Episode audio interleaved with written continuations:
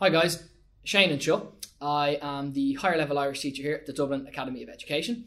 And today I am going to suppose give you an insight and give you an introduction into our Leaving Cert course. What's involved, what do you have to do, is it for you, should you do it, time management, give you the inside track really on what it's like to be a higher level student doing Irish. Is that okay? So over the next, you know, few minutes or so, I'm going to take you to maybe some of the things that you think you've heard about higher level Irish, some of the things you've never heard about higher level Irish, and we're going to bust maybe a myth or two along the way. So, first things first, what are the benefits of doing higher level Irish? Well, it depends what way you're looking at it. The benefit obviously is the more higher level subjects you do, the more points you're going to get. That's one way. If we're talking about job prospects in the future, pretty much any you know industry you go to nowadays, there's there's a role for Irish. I have you know friends that are are lawyers. And when it comes to Irish, they'd send me over messages, emails saying, Look, can you try your eye over this? I'm in charge of the Irish section in the firm.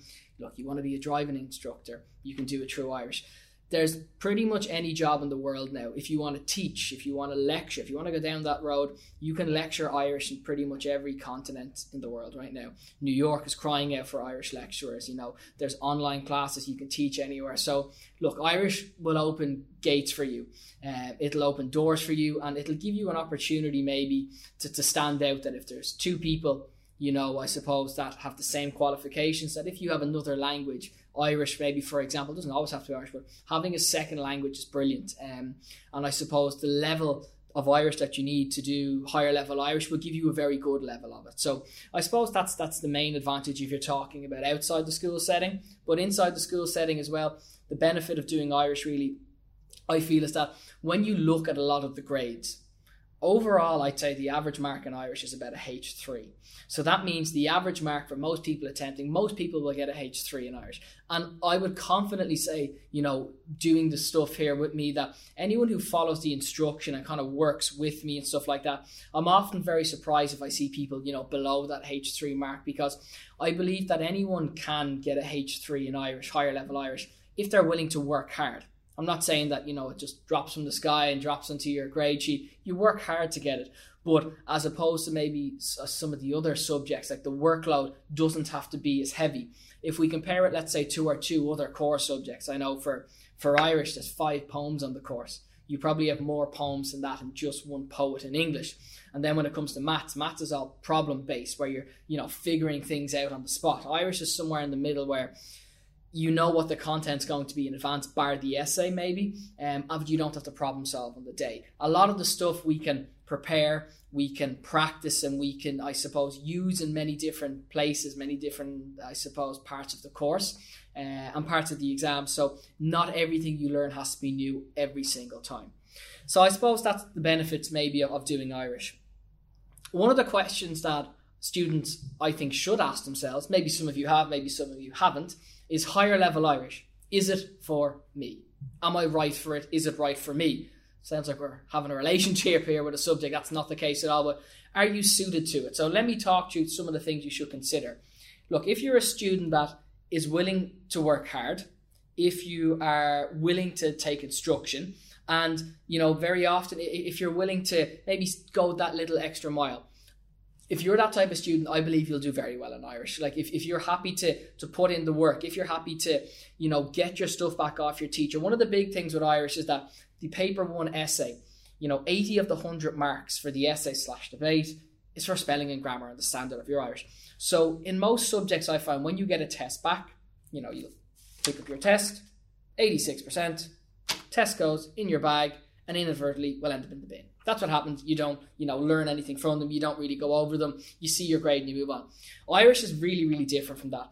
That you've done an essay under pressure. You know, it's been a timed assessment. And what that means basically is that under pressure, we can now pick out the areas that you thought you knew, but you didn't, that you made mistakes on. And remember, if 80 of the 100 marks are for spelling and grammar and the richness of your language, it's really important that you learn from your mistakes. So one of the things I do is let's say, you know, we'll do an essay in class together.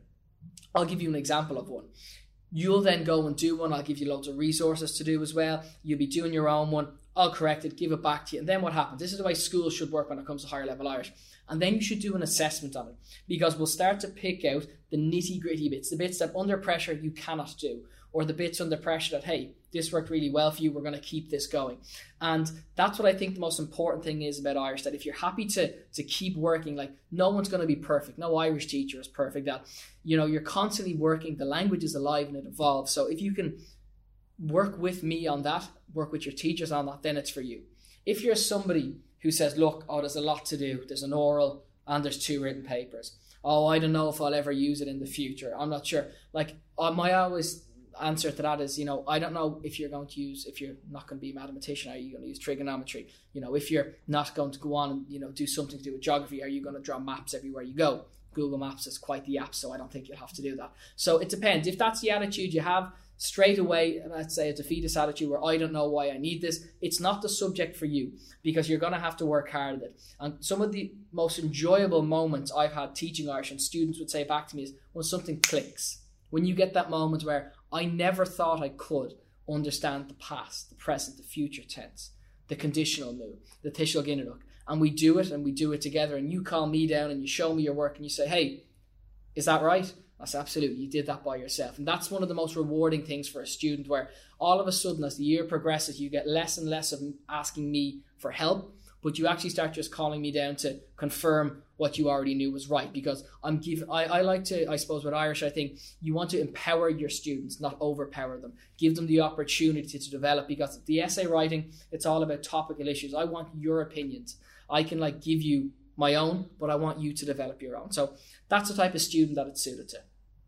Exam. What's the exam like? The exam's simple. There's an oral that takes place in April that's done before the exam ever takes place.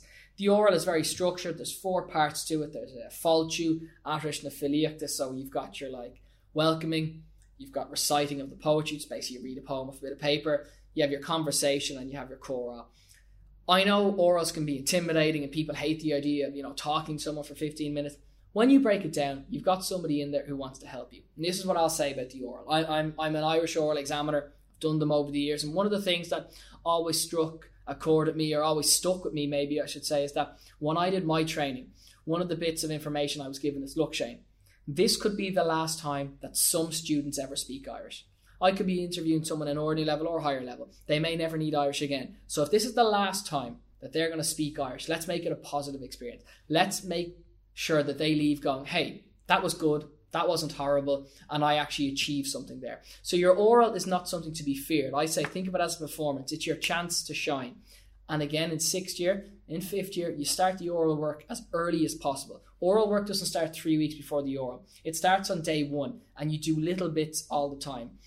As often as you can, keep speaking, saying it, make all the mistakes you want. Mistakes in the classroom are the best thing you can do because you've learned something. You thought something was right, it wasn't, and you've learned. Mistakes in an exam, well, that's where you lose your marks. That's what we want to avoid. But in the classroom, say the words arseways, say them wrong, make mistakes, doesn't matter. We'll work on getting them better. Okay?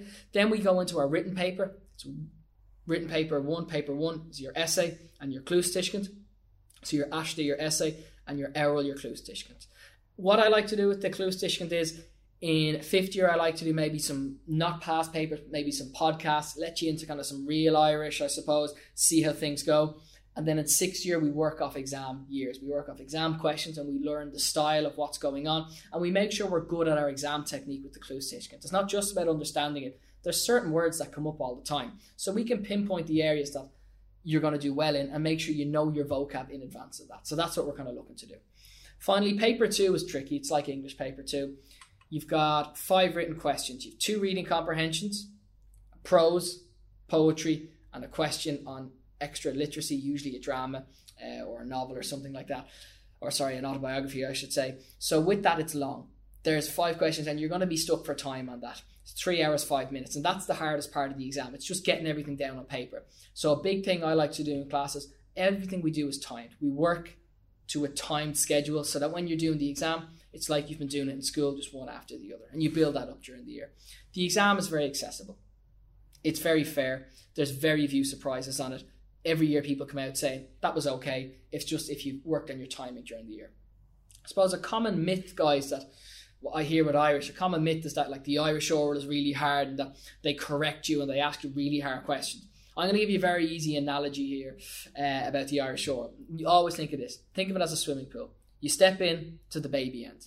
Put your toes in, you're ankle deep. Nobody's worried, even if you can't swim. And as the oral goes on, we bring you further and further and further up that swimming pool until you're at a point where you're treading water, you're swimming, there's nothing beneath you. And what happens is we'll keep asking you questions that get slightly and slightly harder. And if at any point we see you slip under that water, if you feel you're drowning, we pull you back and we'll ask you a simple question to get your confidence back. That's what the oral is. So if you're getting asked difficult, challenging questions, that's not bad. That means you're up the H1 end. And we're just trying to establish if you're a H1 or a H2 student. So don't worry about that. Some people will say, I got no easy questions. That's because we established very early you didn't need them. We realized quite early in the exam that you were a H3 student and we wanted to see you H2 and then could we get you into that H1 category. And we're giving you the option, the chance to express yourself in the more difficult topics. So that's the, the common myth about the oral that they're there to correct you and they're narky and they're cranky. We're not that bad. We're, we're there to award marks, not take them away. And the last thing I really I get asked a lot at the start of the school year is how do I get organised for Irish? Well, there's three areas of our course that are more important than anywhere else: your essay, your Irish oral, and your reading comprehensions. The essays take longest to learn. There's no beating around the bush here. They're three pages. There's no other question that comes close to being that length with that detail and that standard of Irish. So if you start all your essays after Christmas, let's say you're a sixth year, you've got six months till your exams. You've also got all your projects and every other subject due. You've got two weeks of mocks to take out. You've two weeks of Easter. You're looking at six or eight weeks gone there straight away. So think about your timing. You should be looking to do most of your written essays between October and Christmas. Get them done, dusted on paper, and what you do is week by week you start ticking them off as you learn them. And then after Christmas is when you're starting to do your tests on them because you've had loads of time to prepare and to learn them. The same with your oral. If you leave all your oral material to like January, February, and your orals in April, you'll get the bare minimum done. You'll be able to answer all the topics you need, but you won't have that richness of vocabulary. So if you start from September and you get a topic perfected each month. Don't even worry about every week, every day. Get, you know, the topics perfected month by month by month, but get a much higher standard and do it slower rather than the person who crams at the end. We notice the richness, saibhreas na Gaeilge, we call it, the richness of your language, how good it is, the phrases, that type of stuff. So if you leave everything last minute, you don't pick that up. You get the basics and you scrape over the line. Start early, as early as you can, and keep tipping away at it. Like any language, Irish is a language, and languages are alive. You must do small bits often, little and often. Cramming Irish for one hour a week every week will have be no will be no benefit to you because you'll fall behind. 20 minutes every day is better than a two hour block session every Saturday. So, my advice to you to get organized is get your hard questions done as soon as possible. Get them on paper, get them prepped, get them corrected so you have your material there that you're able to work off. And also for the oral work, get started as soon as possible, little and often. What I like to do in fifth year is do two or three Irish orals. In sixth year, we do six. Get talking as much as possible, get practicing, and find a friend who's willing to do it properly with you. Do the group work where you ask questions, he or she answers back. That is invaluable. That you don't rely on your teacher to correct you all the time, that you've got a pal there that works with you, and the two of you, along with the help of your teacher, strive towards getting you the grade that you want. Okay? That's just a quick introduction, guys, to to higher level Irish in secondary school with myself. Hope you found that useful I wish you the very best of luck and I'm sure I'll see you soon. It's long fall.